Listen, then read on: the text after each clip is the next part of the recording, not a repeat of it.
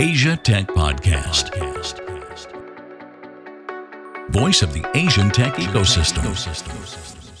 Welcome to Ashley Talks podcast number 19. Today we're joined by Olga Oleinikova. She's the co-founder and CEO of Persollo, which is the world's first instant checkout platform. Olga holds numerous awards, including the 2018 Forbes 30 Under 30 and 2017 AntHill 30 Under 30 Hot Young Australian Entrepreneurs Award. Olga, welcome on the show. Thank you, thank you, Ashley. Um, yeah, I'm delighted that you invited me. Awesome to be here tonight. this is so fantastic. We were just chatting uh, earlier on uh, with Olga, and I was saying I'm so always so thrilled to see more successful uh, overseas Russians or let's say Soviets, yeah, because uh, Olga is originally from Ukraine, uh, to succeed internationally. It's just so so nice. I mean, we share uh, a chunk of Soviet history or childhood together, so I'm extremely excited to have you on the show today. Um, you are young, you are beautiful. Australians even call you hot publicly. So tell us your story. tell us your your story. How have you ended up okay. with all those awards and being Australia's one of the Australia's most successful CEOs? Yeah, yeah, yeah. Thank you, Ashley, for such a nice introduction. Right. Um, so my story is quite short, I would say, and I would say that it's just the beginning. Right. So I'm now 29 years old, so still young. Um, I have started, so basically, we started this business with our co founders in 2015. So mm-hmm. it's actually uh, my first business. I've never done business before. Mm-hmm. Um, so it's an in- interesting first venture, you know, which uh, is rolling successfully as for now. But yeah, it's just the beginning, as we're saying. Um, mm-hmm. So I'm so I'm originally, as you mentioned, I'm from Kiev, from Ukraine, right? So I moved into, so I moved to Australia in 2012. Mm-hmm. So not that long ago, only like six years six ago. Six years, right? yeah. Yeah, yeah, yeah. Time flies, right? Asia Tech Podcast. Find out more at atp.show. And I came here actually to Sydney. So now I'm based in Sydney. I live uh-huh. in Sydney. And um, I came here to do my PhD in yeah. political science, completely wow. different area. Exactly, like it has nothing to do with business. and um, in in meantime, you know, the journey got a bit boring, the academic journey, and yeah, we just decided to kick off some business idea um, and try it. So yeah, we started with four, as I, I think, yeah, I haven't mentioned it yet, but we have um, four co-founders and it started with one younger. So we have one younger co-founder who was uh, at that time 16 years old. Can you imagine? Wow, and you guys. Exactly. Here he was called like a brainchild, you know, and so on because he came up actually with the idea uh, that, you know, shopping across any platform should be one step yeah. versus long multi-step shopping cart scenario, right? So it's like actually the whole e-commerce world today works through shopping carts, right? You have to create a website, you have to set up, you you, you have to uh, like choose a e-commerce platform or attach um, a payment gateway, you know, and only then you can sell, right? And all your traffic that you generate through social uh, to make it transactionable, you always have to to direct all the people away from the social platforms or whatever they saw the ad or Google ads or whatever, it always goes back to the website for transaction, right? right? So the right. pathway is like super complicated.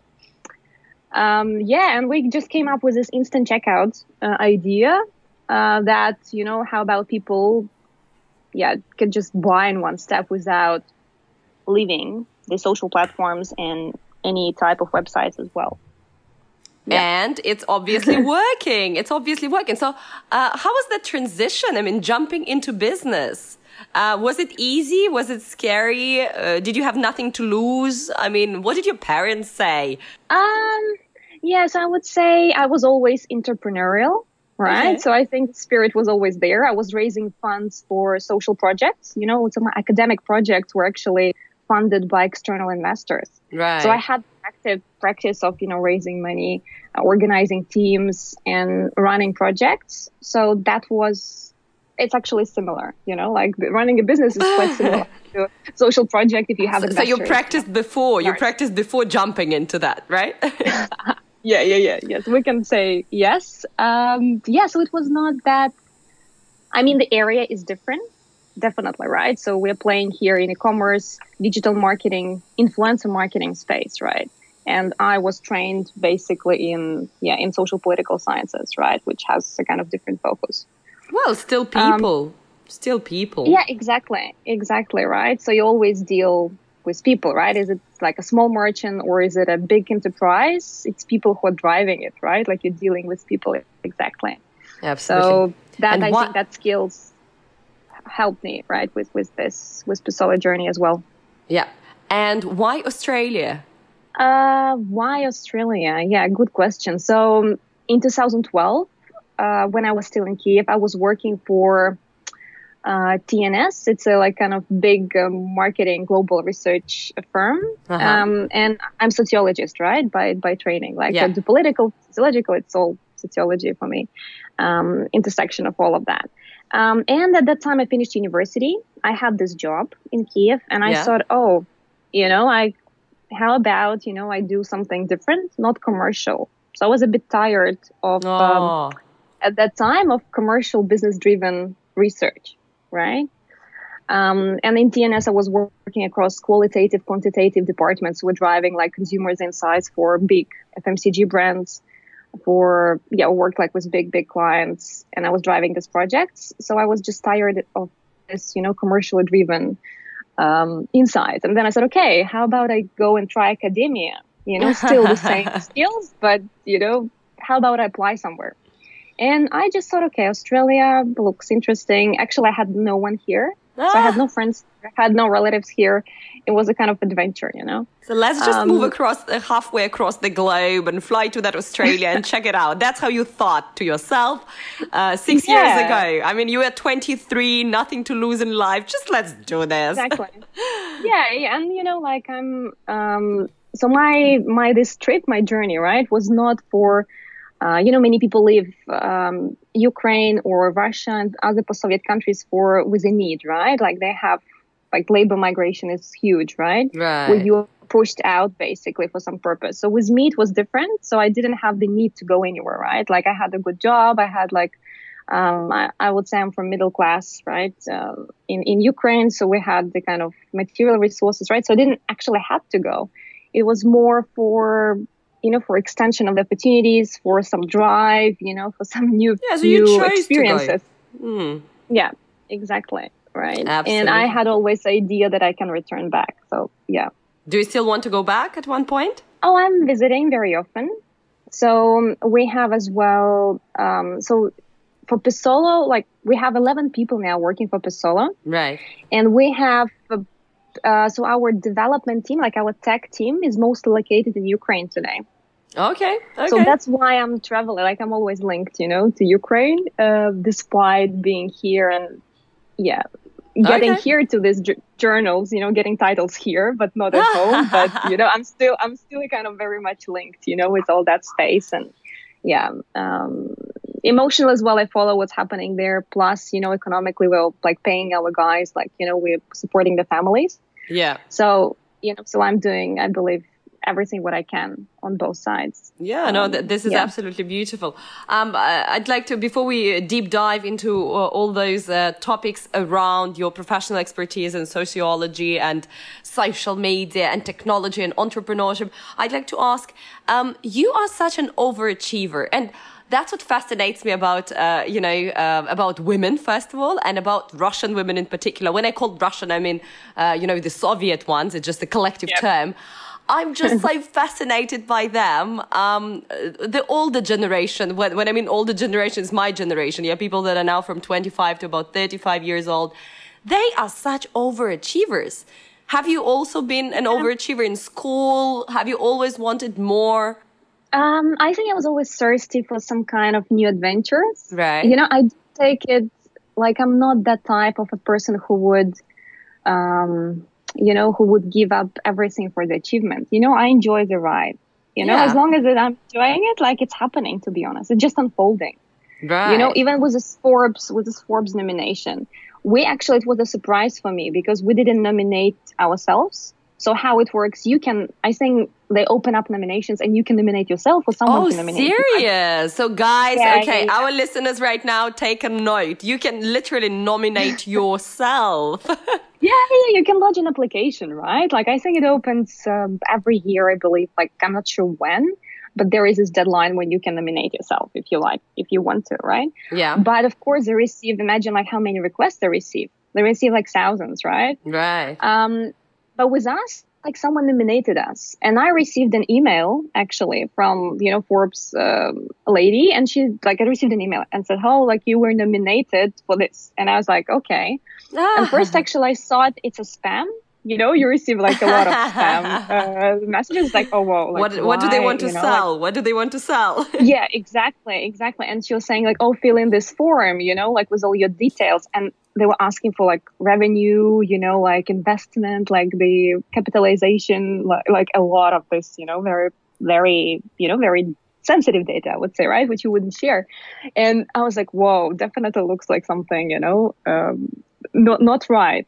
But then, you know, I, I did some research, you know, and we talked to some other people, and that's fantastic. Like the girl was really awesome, and she was really from Forbes. And, um, and then we submitted all the details, and I think they have like a panel of judges who are judging you, right, based on all the details, and they ask a lot about the business. Um, so yeah, so that was the journey, right? I mean, like things just happen. I don't know. I think I'm a very lucky person, and um, yeah, I think as you, long as you also enjoy work very hard yay Oh and you yeah, oh yeah, I work a lot. Exactly. Yeah, okay that's even too much. Yeah, and uh, did you have role models in your family where I mean some other strong men or women or entrepreneurship was there in your family always or no, actually, I never. No one. No, my mom uh, had a company at some point. Um, you know, I think my mom would be my role model. Uh, so she has like three degrees, right? So that's why I think I got my PhD. You know, uh, I had this you are totally an do a PhD. overachiever. If you're still in, del- I mean, if you're still in, in in this delusion that you're not and that you're just doing the thing to have fun, you come from a family background where literally overachieving is your middle name. Mom has several degrees. Mom had a business. Wow. Yeah, yeah, yeah, yeah. I think that's, you know, that's, but we always lived very, you know, very um, social life, I would say, you know, and we, yeah, we're always, you know, there is this type of people who, like, um, for whom career matters a lot, right? They can Right. give up everything. So with us, like, we were not, I remember my mom was never like that. So maybe that's why things happen. That's my message, right? I think with, with people. Um, yeah. And of That- course, if you work very hard, right? That definitely, uh, yeah, one prerequisite of, of success. Of course, you have to work a lot. Absolutely, absolutely, absolutely. It's, it's an inspiration. So, um, you've been studying people for a large part of your life. Yeah. And um, if, if there's something you learned, let's say three rules or five rules or one rule that you know about people that everybody in business shall know or shall apply in their daily life, what would that be? Oh wow, that's a hard question, right? um, yeah, in in this case, yeah, like if we think about customers, right? So yeah, if we talk about business, uh, in the question that you raised, right? So they can be, we can divide importance um, of dealing with people, right, as customers and as a maybe partners and as a team, right, inside your uh, your organization, right? Because that matters a lot, like the community. So for customers, I would say, you know, the key advice would be follow them. Don't develop like solutions, particularly with tech, that don't respond to any need or does not cor- correspond to the behavioral patterns, right? Right. Let's say if don't don't make people do things that they are not, you know, That initially don't come naturally. Yeah. Exactly, exactly. Yeah, you can't, you can't, of course, you know, all these disruptive startups, you know, like it's all about disruption, about making people do things different way that, that they've done before, right? If it's easier, then it's a success, right? But again, like there should be a lot of, you know, I, I'll, because I'm of a research background, I always try to measure everything and um, to see the effects of any, you know, any move uh, Yeah. in the product, in the product uh, sense, in a platform sense, in a human interaction sense, right? Um, so that's important actually to deep dive and get collect insights. right into your consumers of um, course area so so first advice would be basically to, to conclude this uh, long these long sentences would be that uh, um, yeah that just you know get insight into behavior of the of the customer and don't make them do what they don't naturally are feeling Yeah. right of doing that would be the key the key um, of of success. In terms of um, in terms of yeah like it's a big question like how to um, yeah how to deal with um, with your own organization right? Right. With your people who work with you and for you. Um, with that sense like always i would say yeah always again listen to people right? Be open and uh, collect again not the information would sound very technical but always speak to them to understand what they need right? And then respond to these needs accordingly. Right. So being open basically and being um yeah being um yeah being receptive to what you see. Um, Yeah. that that's i think that's the core to any type of you know that's what i learned from my research that you Yeah. always have to be receptive and open right? You can't make people do or believe something that they yeah that they don't uh they have a block for And how do you do that practically? I mean, we all know those concepts, you know, like listen to your team Yeah. and and uh, you know and uh, translate their needs into some action items, this and that. But how do you do that Mm-hmm. um, operationally? Do you have meetings? Do you do you have Yeah, one on yeah, yeah, of course. ones? I mean, yeah, Yeah. So we have, as I said, we have like mm, 11 people now working for Persollo. So we have uh, four people here in Sydney and we have, um, how many? Seven people um, overseas, right? So we have a challenge of remote working, right? Right. So that team, you know, they, they're technical guys and we have a designer actually there as well. So we try to, you know, keep very, keep, keep connected to them. You know, we Yeah. have regular calls we always what we do actually you know for every birthday uh, of our team members we always send some presents you know and that that actually created a very good atmosphere so yeah, they're you know, waiting for their people care- present to arrive. exactly yeah, yeah yeah but it creates you know it creates care it creates attention right right. and um, yeah whenever things are you know as always with tech things like uh, there can be many fuck ups you know with tech you know Right. the other day you launch with a client and you know like something yeah something is not working right and it's it's normal but yeah we never actually um, so we point it out but we never you know have a kind of um, we don't have intense chats i would say right so we always try to kind of help and solve it together without Yeah. accusing anyone and Yeah. i heard a lot of uh, yeah i think ac- accusation uh, manner of um, yeah of um, and I saw various dynamics here as well in Sydney across different companies, right? But Right. that doesn't create any positive, yeah, positive Absolutely. and uh, Absolutely. uh, And because you.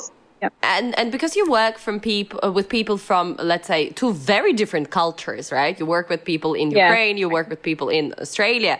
How is the business um, etiquette, or let's say the way the business or work is done differently? Uh, because I, I was never uh, so yeah so I never did business in Ukraine Right.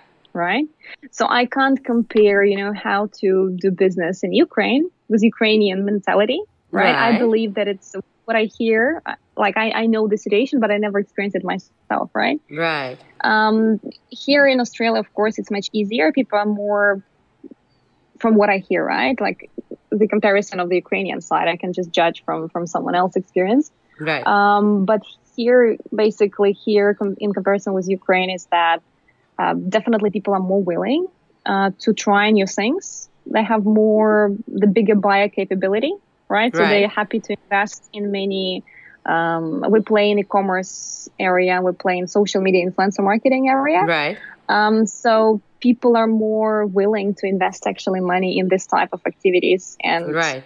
they easy yeah maybe they got used already to uh, having a lot of propositions in e-commerce space and influencer marketing so they yeah they like to try something new right they have Yeah. this habit of investing and trying while in ukraine and post-soviet russia space i believe the same um, is that people of course there is the buying capability is less across you know small Yeah. merchants and big enterprises i believe as well and people yeah people it's just hard to get clients to onboard Right. them like it's just harder Absolutely. People absolutely. just don't like to experiment. They like to stick what works and they're scared that it will fail, you know, if they switch to something else. Absolutely. Uh, yeah, just a bit different dynamics, right? And do you feel that this is easy to do business in Australia?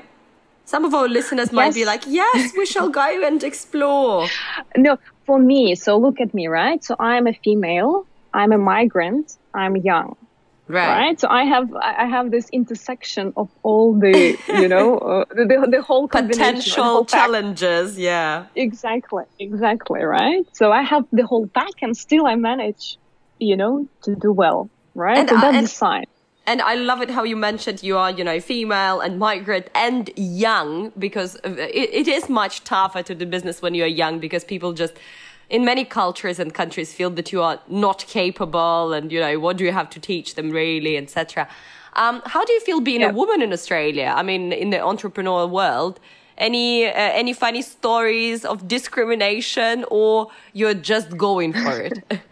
Yeah people ask me about this right? Do you right. feel this? Uh, maybe i live in the kind of a denial state but i never pay attention to it you know? So i try not to blame things that don't work you know on my age or on my you know being a female um, I would say the community of females here, actually business um, chicks, or I don't know how you would call them. um, it, it's very it's very developed, and there's a lot of support. Yeah. So on this gender basis, you get a lot of support. There are even special like investment funds that sponsor and support female entrepreneurs and run by females, right?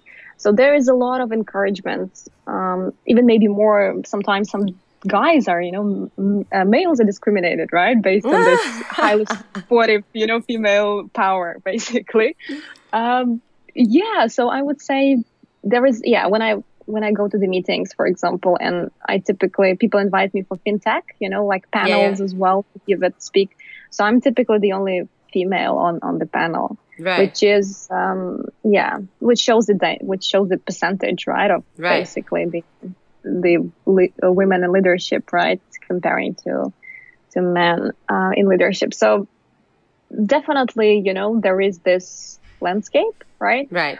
There is a problem, but yeah, sometimes if you know how to use your your in- intersectionalities, which disadvantage you, you know, yeah, you can absolutely. get even further ahead, you know, than those who are just white, you know, males. Uh, yeah, Anglo-Saxon background, for example, right? Absolutely. So you can get even even ahead if you know how to use your, you know, how to make your weak points I mean, in if. You, if you are the only girl in the room, everybody wants to come and talk to you, right? I mean, exactly, the... exactly. So and I try to capitalize on this as much as I can. and I absolutely love it. I couldn't agree more. And again, I'm right now uh, through, you know, this series of uh, talks and interviews. I'm trying to figure out whether this is really something that um, you know, us Soviets have in common. I mean, Soviet women, because we grew up with very strong role models. We did. Yeah. Um, I mean, we had women, entre- uh, not entrepreneurs, uh, but uh, women in um, power, right? In position of power. They were running uh, government bureaus. They were running kindergartens. They were engineers. They mm-hmm. were scientists.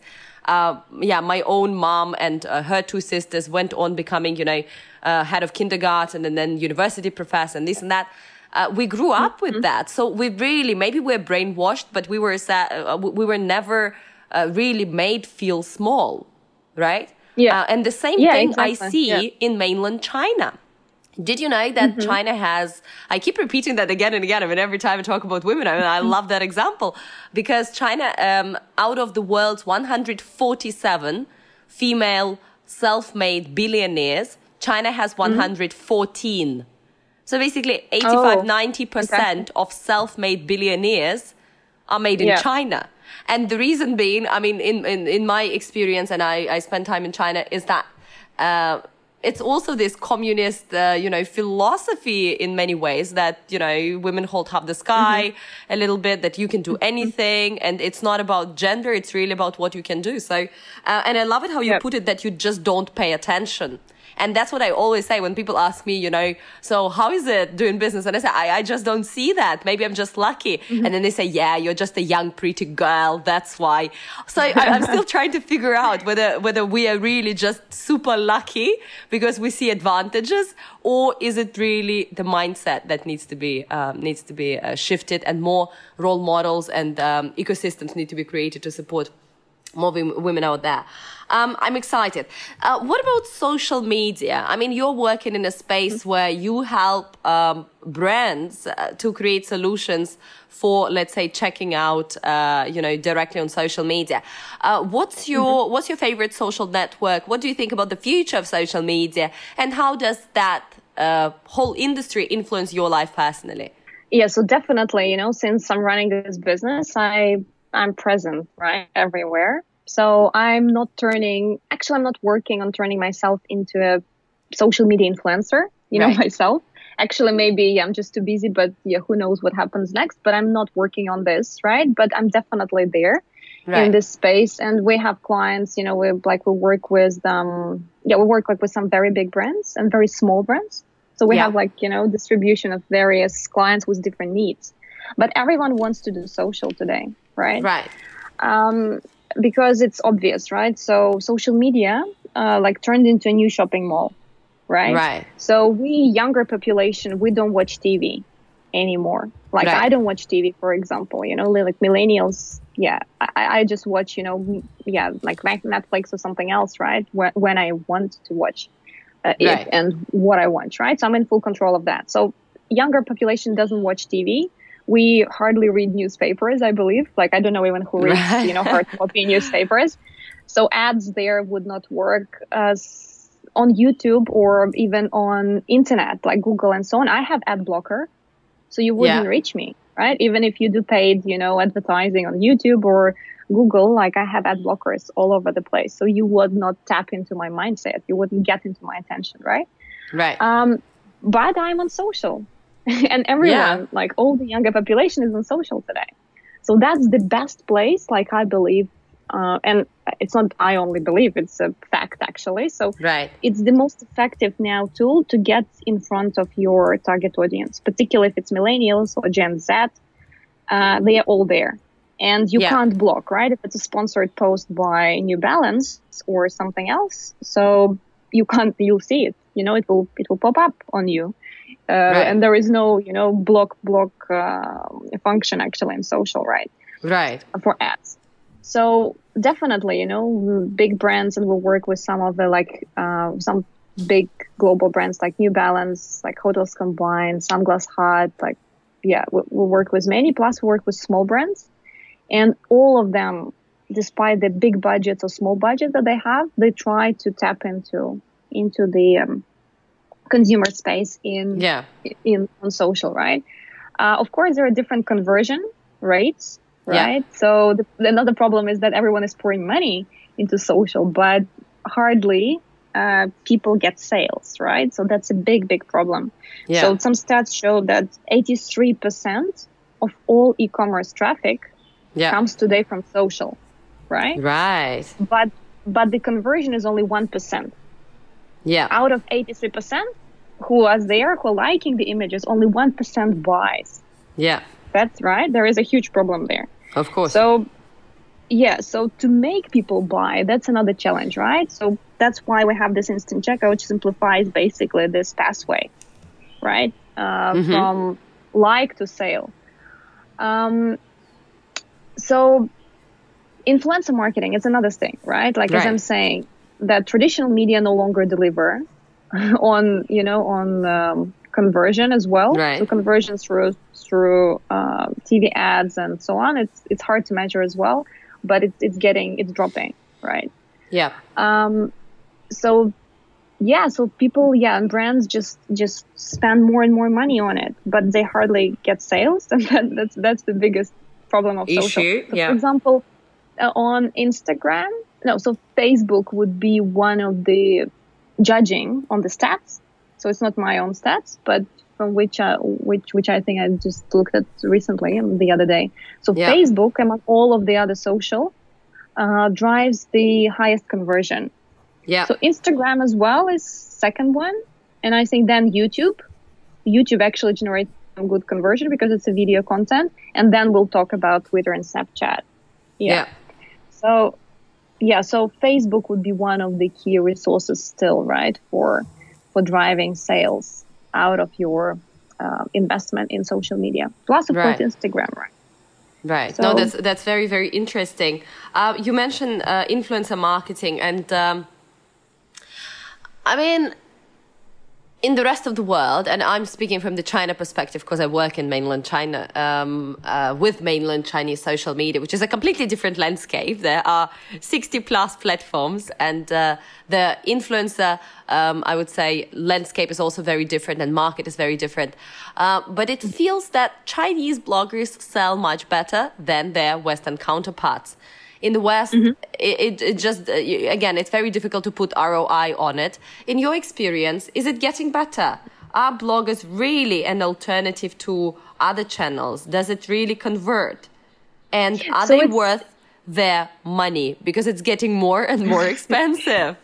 Exactly, exactly, right? So definitely it's more cost efficient than, you know, filming an ad and show it on TV, right? Right. Or making a professional photo set, you know, and then basically to even post it and share it on your own social media, right? On the brand's own social media.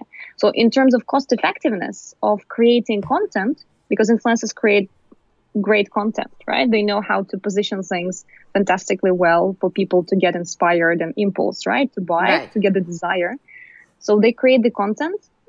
Many of our clients use this content for the ads, right? So it's it's cost effective content creation. Yeah. Then second second uh, advantage of influencer marketing is that you get a distribution channel, right? So there's this fantastic cheap content is then posted on their own social. You tap into the audience, right? So Yeah. you have a distribution channel.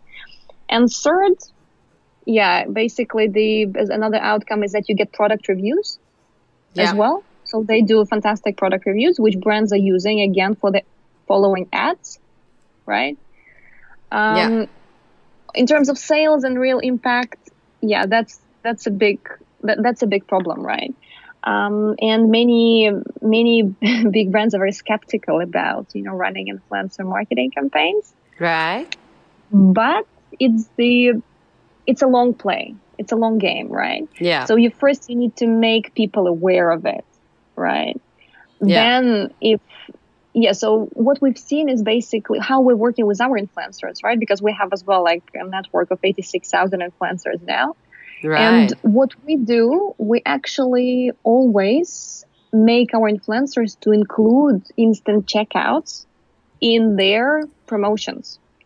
So it's not just, you know, like like it was before or how many other brands and uh, agencies are doing is Mhm. that for example influencer posts an image you know they do this nice um, review right? And they say okay this is your promo code go there and buy it right? And then you have to click if they tag the brand in the post. You have to click on this tag then you go to the Yeah, brand's yeah, yeah, yeah. instagram page then you click you find the link in bio and then you land on the problematic website on the way some ads pop up you know Oh, and the journey like you lose absolutely. people like lost i'm gone right? So we solved this with our instant checkout. So we basically all our influencers included in their posts is it an instagram story with a swipe up Uh-huh. right? So people swipe up and they land straight away on the checkout of this particular product, which Right. appeared on the image, right? So then, in this sense, like we we show good conversion. Of course, it depends on the product. It depends on the um, on the engagement rate of the influencer itself. yeah. Yeah. But yeah, but but we've we've definitely like with instant checkout, the conversion it's the best tool. Like it's yeah, it's basically the shortest way as you can get, you know, from the ad or the post on social to purchase. So that's Yeah. why I can say that yes, there is definitely a conversion problem. But if you use the tools that can bring the transaction closer to Yeah. the to the potential buyer, that's where you can that's a solution for conversion, basically. Yeah. Yeah. Yeah. Yeah. But but, And- but there's a huge debate, yeah, around around all and of it. Uh, talking about your specific uh, product, uh, so this instant checkout, I'm browsing uh, Facebook and I see a post. Yeah. and I see a skirt that I like or uh, Yep. or uh, or a purse that I like. Uh, so I Yep. can click, and with one click, I'm purchasing it already. Or So you click on it, you click on the image, right? Right. And it pops up. So it it so so they have a pop up, right, which has the same this product image, right? It Uh-huh. has a description, and it asks you for credit card details straight away. okay, You enter your credit card and you click. So it's one click, physical one click after you yeah after you landed on the post the of, of the product. Yeah. Okay. Okay. Okay. No, that's cool.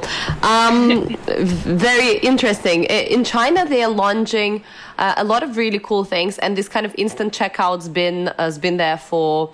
Um, um, I think a year or or maybe even two, and everything and anything. I mean, you can instantly check out on platforms like Weibo that are microblogging platforms. You can obviously um, not instantly check out, but uh, almost actually with one click, you can check out on WeChat with one click because there is WeChat Pay integrated. So you literally just Yeah. scan your scan your uh, thumb. Um, Yeah. And there are also really cool things like uh, live streaming, see now, buy now. So like a Yeah. virtual, uh, you, you know what it is, right? A virtual uh, fashion show, and you can long press on on on the product, or you can see it popping up on the side, and you can buy right away. Um, do you also feel that uh, you know China? I mean, that's not a, even a question. I mean, China is years ahead of the rest of the world in terms of social media. But how do you Mm-hmm. See uh, the rest of social, uh, the rest of the world coming to this world of, uh, you know, integrating retail and social? When will Western platforms like Instagram, like Facebook, like YouTube reach that level? In your view? So you mean you mean you you if if so the question is that you're asking How is fast- that will they how fast integrate are they some, gonna get some there? payments?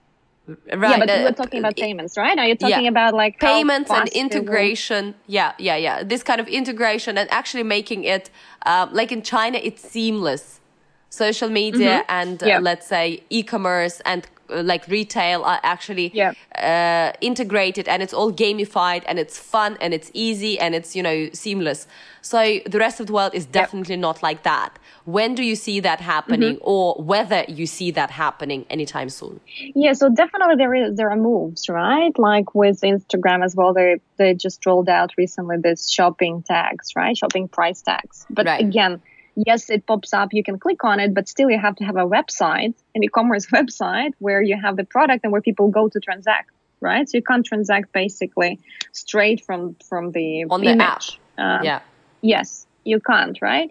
So that is just so there is there are moves and these buy now buttons on Twitter as well, like zoning out and zoning back and zoning out uh, for like since 2005, right? So they're doing these moves, but um, yeah, there's a lot of discussion around that.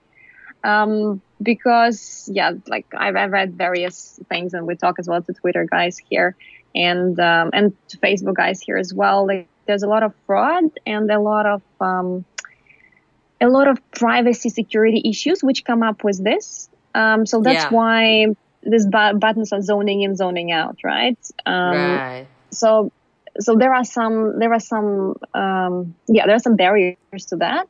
With Facebook, like they're rolling out. So now, like you know, this Facebook shops or whatever, but still you have to have a website which you connect to your Facebook shop where people go to transact, right? right right right Um, right but there is again the talks about um, um, about doing peer-to-peer payments on Messenger on Facebook Messenger, right? Yeah. So what the discussion is going around is that before they will roll out for people opportunity to shop from newsfeed, they will roll out opportunity to transfer money between each other through Messenger, right? Because it will be a more secure way. Like kind of people know each other, and that will be the first test ground how they will roll it out. This is what people say. Again, But don't you know, feel right? Facebook Messenger failed or succeeded? Because here in Asia, we are not really using Facebook Messenger that much. Yeah. Maybe it's different in the rest of the world, but what, what's your opinion? Yes, over here, definitely people are using it. Okay. Um, in Australia and US, like it's, yeah, 100% people are using it. Of course, there are other platforms, right, which you're using too, but um, people are using WeChat here as well. Ooh. yeah, not maybe not that often, right? Like unless you have some Chinese friends and you know you go there and, and yeah, so you just have to have a purpose and connection to still China's mainland, right? Right, right, right. Um, uh, but um, yeah, definitely there are some moves. Again, you know, again, all these solutions that exist, which you mentioned, right? That yes, definitely it's already existing, like sim- seamless um, things, uh, but they always tightened to a particular platform which limits yeah. the capability, right? So right. basically, how Persollo is different, and it's a bit different than than you know just um, a social payment thing. We're not social payments itself, right? So we're a bit right. different. And with us, our solution works across any platform.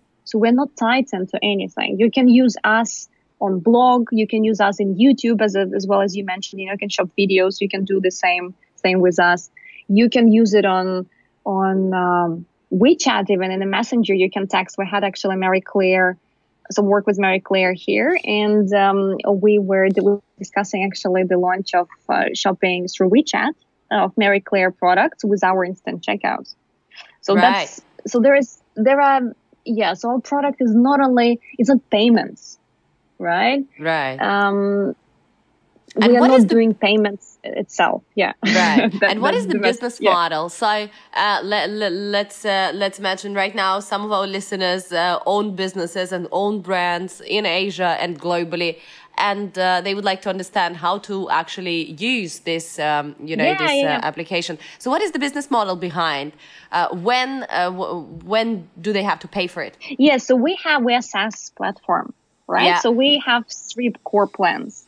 So first we have a free plan. So for example, if you are, I don't know, if you want to have a garage sale or you're moving out of your home, right? I don't know, or you're small small business handcrafting, you know, can- candles at home, you can basically go now on Persollo and create a instant checkout for your candle and start selling on Facebook to your following already, right? So right. you don't need to create a website, anything, and it's free. So you can have three instant checkout products, which will be transactionable and everything. You can do it for free and you can start selling it tomorrow right so you don't need to connect okay. to the payment gateways you don't need websites you just don't need anything we give you the opportunity to accept credit cards right right right um, so there is this free plan which, which you can use today but there are some limitations right you don't get analytical insights you can't partner with influencers so you can't yeah. source influencers right yeah yeah. Um, and you can't set up affiliate. So some of our brands are running affiliate campaigns with influencers when influencers yeah. are selling with instant checkouts and they receive a click for sale automatically. So with you Ooh. can do it as well with Persollo. Ooh. Yeah.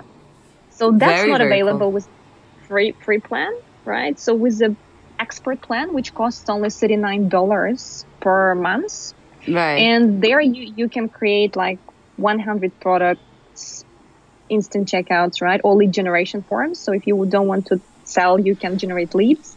There's another thing which you can do with Persollo. So it's not only about transaction.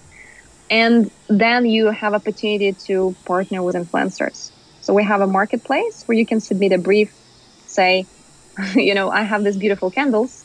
Yeah. Um, yeah, I, I want to promote them in Australia. Please, influencers apply. Only those who have 5,000 followers please apply and I will send you the free candy, uh, free candle, sorry, and uh, and you will post it in in exchange on only free products. So there are no fees for influencers yeah, yeah, in this yeah, scenario, which is pretty cool, right? This what you're saying is that people are paying money for posts, but they're not getting sales. In this case scenario, you can just partner with influencers in exchange of product and get Absolutely. the promotion from them. Absolutely. So and that's awesome proposition because uh, our influencers don't expect you know to be paid they expect they want genuinely to try a product and get it um, oh, that, that, so that, that's, that's really cool. In China, everybody expects to be paid and get a free product. exactly, exactly, exactly, right? Yeah. Yeah. So basically, this within expert plan, you can do all of it only for thirty nine bucks.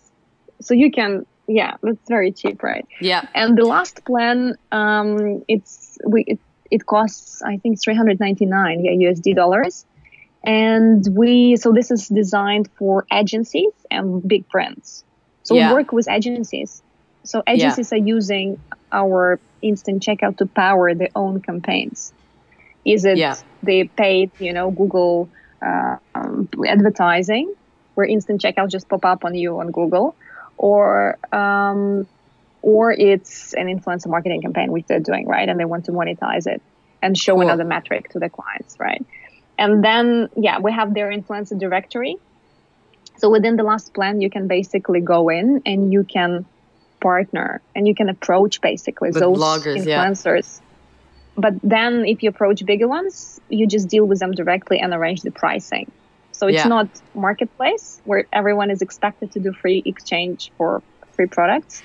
Influencer directories where you go actively and yeah.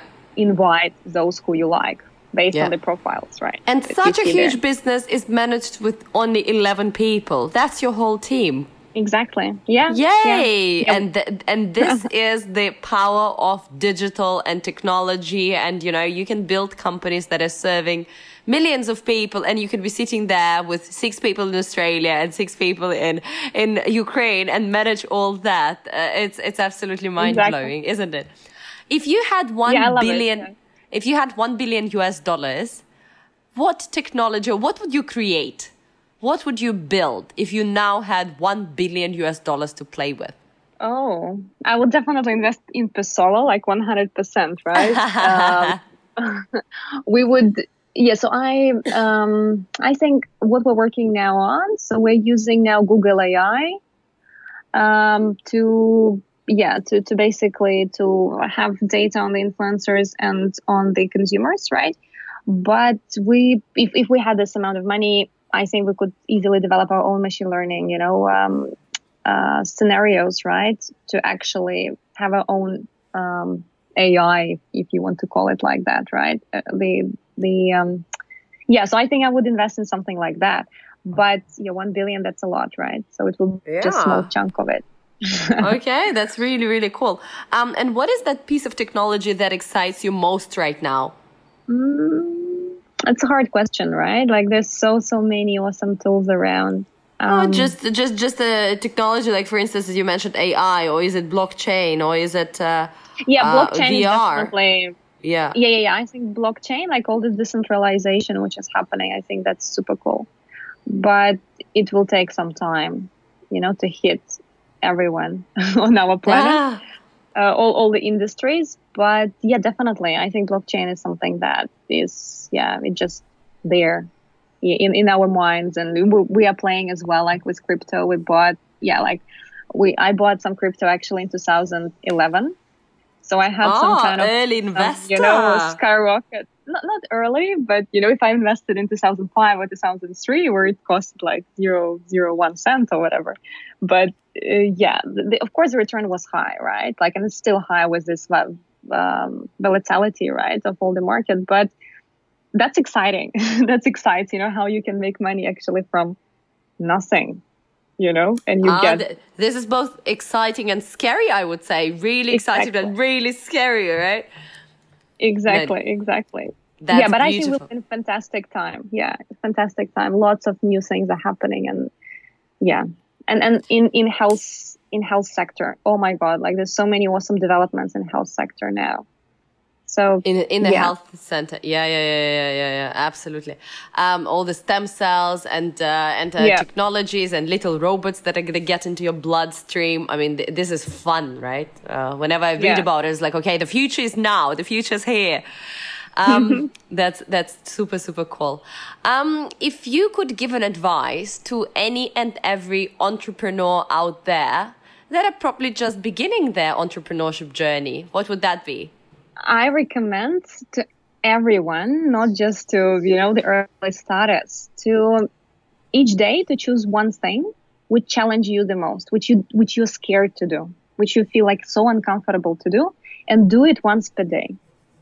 And I think that would really develop, like it will ensure the growth, personal, business, professional, definitely. So just think about this very, you know, very maybe not um, mind blowing advice, but it's a very practical yeah. one. Yeah. And I believe that would definitely, you know, put every day, you, yeah, yourself basically out of the comfort zone where you will be able to kind of, you know, even see yourself in a different situation and unlock some fantastic skills that you never thought you're, you're having, right? And so what is that? That would be my simple advice. Absolutely. And what what would be your thing that you are doing daily that you are super uncomfortable doing? Oh, it's actually every day it's something different, you know. Like it can be something as you know to reach out to some investor who is like top guy in in, in your industry, right? Like just reach out to him. Yeah, you maybe feel not comfortable, you know, getting no or denial or no response, right? But you need to reach out, right? So this is what I'm doing. I'm, I'm very often I'm reaching out to some people, um, you know, whom, yeah, whom, whom potentially you can get a negative response or anything, but you, you yeah, like it. it just trains. Yeah. Of course, yeah, yeah. It trains your like immunity to rejections, you know, and it always happens, right? Right. So yeah, just my my my small thing that I was doing yesterday, for example, just comes into my mind. Yeah, which I felt yeah. really like kind of uncomfortable, right? Um, and is it yeah, easy? anything. Yeah, yeah. And is it easy to, um, you know, get money nowadays? I mean, your company, uh, do you have venture capitals or angel investors or? Yeah, yeah, yeah, yeah. We have, so we closed our seed investment round a year ago and we yeah. have angels and, um, so we have Telstra as well as investors. So Telstra is a telecommunications company, like very big one in Australia. So right. they invested money in us as well. So we have like five investors on board now. And right. we are now raising uh, more money actually. So we're starting to raise like in a couple of weeks. So that's why right. we're like looking into this area. That's why I mentioned this because this is our current challenge. Yeah. Um, Very good. So is it yeah. easy in your experience to get money right now? Or is it challenging? Is it difficult? I think for good companies, I think for good companies with solid tech team, with solid tech product, it's yeah. it's it's challenging, but it, it's possible, right? Right. Um, many people say that Australian investment market is like really, really small, right? You, yeah, there is, you can count the investment, uh, companies and VCs and angels like by, you know, by maybe fingers on, on two hands, right? No. Uh, but so it's not that big, but there are money in this market and there's still investment happening. So as long as, yeah, you have a good product, then it's it's awesome, right? Like they, they will support you 100%. But of course, you typically have people go for US and uh, outside, right, of Australia. Um, and we're going as well, like outside. So we're now talking to some Asian funds uh, because we do a lot of things in in not in Hong Kong, in Singapore. Right. Um, yeah, we have a lot of clients like who are using us in Singapore and actually Middle East these yeah. days. Um, yeah. So that's why we're looking there as well. So as long as you have clients, your business have clients in these countries where the VCs are or big investment, you know, companies or people, high high net worth individuals are, you can, you know, you have a good case studies to show them and they will be willing to support you as long as they see that it's working in the market. Absolutely. And how soon do you see becoming profitable in terms of, you know, paying off the, you know, paying off the VC money? Because a lot of people still have that mentality. Okay, I took a million dollar. Yeah, now yeah, I need exactly. to, I need to give the million dollar back and then be profitable on top. But you, you, you constantly yeah. keep getting another million and another million and another million. So you're exactly. running yeah, on. Yeah. yeah. So, so, um, um, so we, we are, I, I think how special in this case is that we're really bootstrapping. Like we're doing so many fantastic things on a very small amount of money. So we have very low burn rate because right. our guys, our tech guys are sitting in Ukraine. So we already, we were profitable in, um, I think September, October, we had two profitable months, right? So of course it's, it's, you know, early days. So it's a kind of vol- volatility is huge, right? So some months yeah. you you can be profitable. Sometimes you're still like kind of burning, burning your investment money but we right. are like getting there. Of course, it's in waves, but I would say we're not such a company that you know uh, has mind blowing evaluation and then you know asks for even more mind blowing investment, right? um, so we're not we're not this type of, um, of of of a company of business, right? So we always yeah we always try to get what we promise that we're doing, right? Like yeah Absolutely, absolutely. Um, this is such an inspiring story again. Um, and you being a woman, uh, would you encourage more women in business? How would you oh, encourage oh, definitely. them? How? What shall they do? We have so many listeners in Asia just, right now, and yes. just don't think that you're a woman just don't exactly. divide people by I say I say women and, and you know and men. And and that will be your success. Because when you'll be thinking about you know being a woman and like what are my particular challenges because of my gender right? That that that would have no you know positive results. So I my recommendation would just be to focus on on on your business on growing yourself as a human being professional wise professionally wise or you know socially wise and yeah human wise. So just yeah what just would be you brave say i think yeah yeah what would you say to women that are afraid? Exactly when you said brave. I mean, what would you say? That there are so many of them, and they say, "Okay, I have potential and I have interest, but I'm really, really afraid." And uh, I think fewer men think about it this way. If the opportunity comes along, they're like, "Yeah, let's just do this." Um, so, what would Yeah. you say if somebody says, "I'm really afraid"? And of course, girls, you're so successful, but you are exceptions, and I'm really, I'm, I don't think that's for me. I'm afraid.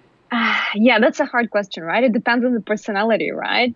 So but my main advice would be just do it you know? Whatever the consequence is to be honest it doesn't matter. I think many people have, are scared of failure. But you know if you're failing next step would be some success 100% right? And that's i Yeah. failed so many times. Oh my god like my journey oh, like i failed so so many times. So that's you know that's, that's just how it is. And we should not be scared of it we should Tell not us. be yeah it, it, sh- it shouldn't be a blocker right for for Absolutely. for, uh, Tell us about the times you done. failed. Because this is something that inspires them and having the real story and saying, you know, I've been through troubles before getting on Forbes 30 under 30 list. I've been through, you know, some dark moments and I thought that I'm not getting up in business again. Tell us about some of them.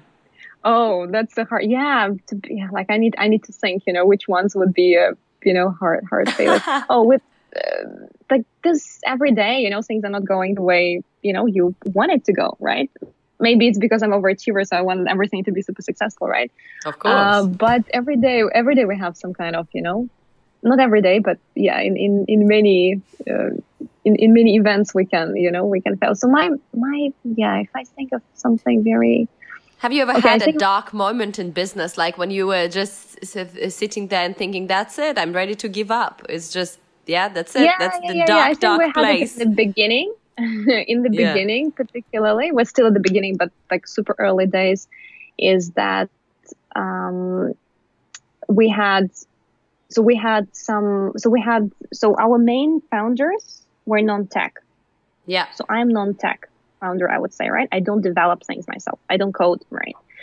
Um, and of course, if you're running a tech company, you need to have someone on board, right? Who is super 100% committed, who is responsible for the techie side of things, right? Like a Right. fantastic CTO, right? And in the beginning, we had, I remember, we had the contract with New Balance, and it was our Right. first actually big client, right? We had many, many small, but New Balance was the first one big in Singapore, actually. Right. And um, we had the contract, and then our CTO, like the guy who was with us, he says, "Okay, I'm leaving. You know, like sorry, I have something else. Like he was just having some his his own, you know, personal um, things going on." And he said, "I'm going." And actually, New Balance asked us to build a customized solution. So there, we needed someone to actually go and and and you know go and and do things, and that was happening just before you know practically the yeah the the final um, acceptance of the design and everything. So we had to find someone like external, and that was a real hustle. I remember. Oh my god, that was a real, um, particularly in early days when you're building reputation, right? Right, and you of need course. to actually yeah succeed and make your clients happy, and you care about that so much. So many unpredictable things happen, and yeah, you need to. So find how did it go? Uh, Were they were they happy? New Balance, the client yeah, yeah. So we found a guy. Yeah, yeah. We found an awesome guy uh, very quickly, and he stays with us until today. Uh, but that was a big challenge. Like there was a big, you know, internally we had like, you know, we were, yeah, we you were, were struggling stressing out. it, You were stressing out, of Exactly. course. Of exactly. course. But uh, New Balance was really happy. Like, yeah, uh, that they were they were happy. Yeah, they generated a lot of sales. Actually, I remember the conversion was amazing. I think they had seven percent conversions for influencers, which was just unbelievable. You can't get that that much um, out of so uh, like out of influencer marketing. So that's Absolutely. yeah. So they were very happy, but yeah, we, it was a big challenge for us, especially last minute challenge. Yeah. Beautiful, beautiful. So we are now all inspired. We know that it's a tough journey and uh, that it's all possible. Just choose the right direction and keep going, right? The last question for today. You got on uh, Forbes 30 under 30 list. Um, how can others get on it and how has it changed your life? okay. Um, first of all, I just had a very happy day that day. So that was a good you know, change that, that happened. Um, I think just my main advice would be focus on what matters for you, focus on your business, and just build your own path. You know, as long as you have your own path, people will see it and, and it will just, people will support you, people will come on board. So right. that would be the key thing and they will put you forward you know they nominate you for some type of you know activities that you're doing or something or you can apply yourself if you want to get to forbes 30 under 30 right but you you need to show you need to prove basically that um, your achievements have a tangible basically outcome yeah exactly and how do you, um, how do you prove that your achievements have a tangible outcome? How would you how would you prove it? Like, do you need to be making billion dollars because you said uh, they asked you to fill in tons of forms? Do you have mm-hmm. to be mm-hmm. making billion dollars? So does that exclude ninety nine percent of people out there, or uh, what is, in your view, uh, that determining factor that uh, they are looking so for? Forbes, yeah, Forbes have as well like sections not on business right? They have they are nominating, you know, like social activists and uh, people who you know who promote change and positive change, right, and peace. Right. So it's not only about business, right? So they they have various sections, various nomination lines.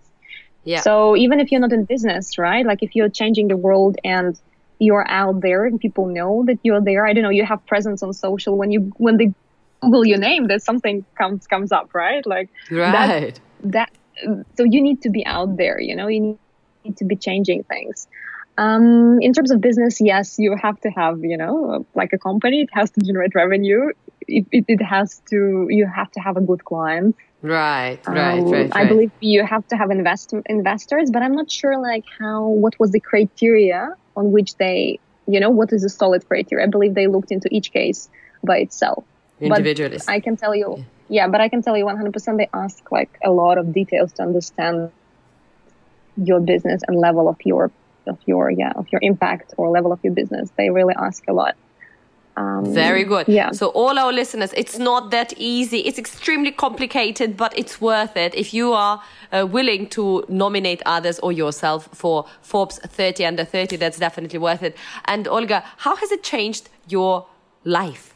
What um, impact did it have? To be honest, so yeah, to be honest, it didn't change much, right? So all stayed the same, but uh, we received a lot of new clients. We, yeah, I received actually my universities, which I belong to, right, which I finished in Ukraine, in Australia here, uh-huh. They, yeah, they created a lot of media. There was this media boom, you know, when they were posting like they're so proud of alumni, of you know, course. who got the in the city. So I feel like everyone who had affiliation to me, you know, like promoted it as as much as they they could, which was fun. You know, for me it was fun and fantastic. In Ukraine as well, like a lot of media um, the embassy here, like Ukrainian embassy in Australia, they contacted me. They asked, you know, for kind of interview, promotion, and so on. So yeah, we received definitely a lot of publicity, and uh, for Persollo and for myself, um, plus for our founder, right? So Kirill as well um, was there, right, with me in this nomination. Um, plus, yeah, plus it's a good motivation, you know, like, and it's a good validation, as you mentioned, right? That it's important because it, it gives you this, you know, all of our world is about uh, being having a validation, right? Having a kind of stamp that yes, you know, it's worth. It. Yes, I'm doing. Know, I'm going in the right direction, right? yeah, exactly, exactly. So, and and not only for yourself, but for the world, right? They give you a kind of validation. So when you speak to someone, you know, we're raising now funds, for example, and we're saying, okay, like you know, the founders of Forbes 30 under 30, you know, so for them it matters. Of course, and they go like, okay, um, how much? Shut up and take my money. yeah, yeah. yeah, yeah, yeah. So, so that's definitely helping, right? Like you kind of stamp that yes, it's valid. You know, it's it's recognized, and Forbes is a good brand to be recognized by. So yeah, yeah. definitely, it it gave some, it created some other opportunities for me. Well, once for, again. Huge congratulations on it, Olga. Thank you for this interesting chat. We learned so much about your journey, and you're you're an example and your motivation to so many women, men, entrepreneurs, uh, people that are aspiring to get on 30 under 30 list as well. I utterly enjoyed the chat. So thank you very much for making it here today. And um, keep going. We are excited to keep watching your journey from across Asia and the world and uh, see what's gonna, where this is gonna lead. I'm sure there's gonna be a lot more companies, a lot more startups, and a lot more positive change happening uh, with your uh, with your participation. Yeah, Ashley, thank you, thank you so so much. Yeah, for for inviting. I really enjoyed our chat. Yeah, and I hope one day. Yeah, well, Persollo is already in Asia in some parts of it, but not in China. So yeah, maybe you can help us as well to to get there. And yeah, we we don't know the market well, so I I have hopes as well that we'll work together on something else in the future. Absolutely, absolutely. And to all of you, our fantastic listeners, thank you very much for staying with us at this Ashley Talks podcast. Stay tuned. Don't forget to subscribe and share it with your network so they benefit from these advice of the top people across the world doing business. We're going to have more guests from 30 under 30 coming up next, so stay tuned. You've been listening to Asia Tech Podcast. Find out more at atp.show.